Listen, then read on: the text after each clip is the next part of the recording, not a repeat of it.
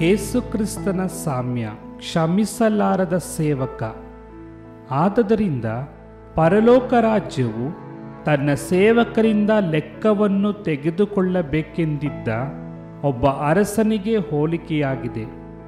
ಅವನು ಲೆಕ್ಕ ತೆಗೆದುಕೊಳ್ಳುವುದಕ್ಕೆ ಪ್ರಾರಂಭ ಮಾಡಿದಾಗ ಕೋಟ್ಯಾಂತರ ಸಾಲ ಮಾಡಿದವನೊಬ್ಬನನ್ನು ಅವನ ಬಳಿಗೆ ಹಿಡತಂದರು ಆ ಸಾಲ ತೀರಿಸುವುದಕ್ಕೆ ಅವನಲ್ಲಿ ಏನೂ ಇಲ್ಲದದರಿಂದ ಅವನ ಒಡೆಯನು ಅವನನ್ನು, ಅವನ ಹೆಂಡತಿ ಮಕ್ಕಳನ್ನು, ಅವನ ಬದುಕೆಲ್ಲವನ್ನೂ ಮಾರಿ ಅದನ್ನು ತೀರಿಸಬೇಕೆಂದು ಅಪ್ಪಣೆ ಮಾಡಿದನು.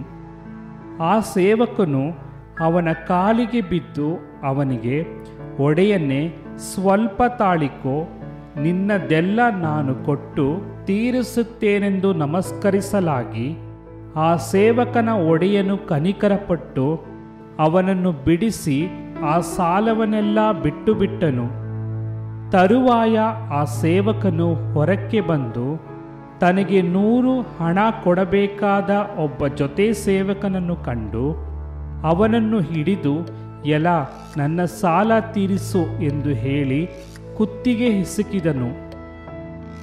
ಆಗ ಅವನ ಜೊತೆ ಸೇವಕನು ಅವನ ಕಾಲಿಗೆ ಬಿದ್ದು, ಸ್ವಲ್ಪ ತಾಳಿಕೋ, ತೀರಿಸುತ್ತೇನೆ ಎಂದು ಬೇಡಿಕೊಂಡನು.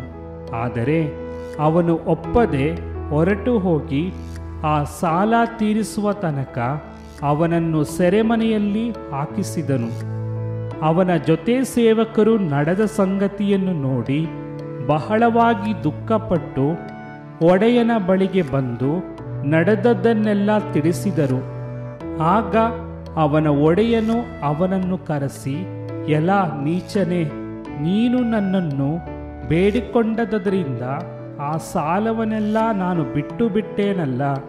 ನಾನು ನಿನ್ನನ್ನು ಕರುಣಿಸಿದ ಹಾಗೆ ನೀನು ಸಹ ನಿನ್ನ ಜೊತೆ ಸೇವಕನನ್ನು ಕರುಣಿಸಬಾರದಾಗಿತೆ ಎಂದು ಹೇಳಿ ಸಿಟ್ಟು ಮಾಡಿ ತನಗೆ ಕೊಡಬೇಕಾದ ಸಾಲವನ್ನು ತೀರಿಸುವ ತನಕ ಪೀಡಿಸುವವರ ಕೈಗೆ ಒಪ್ಪಿಸಿದನು.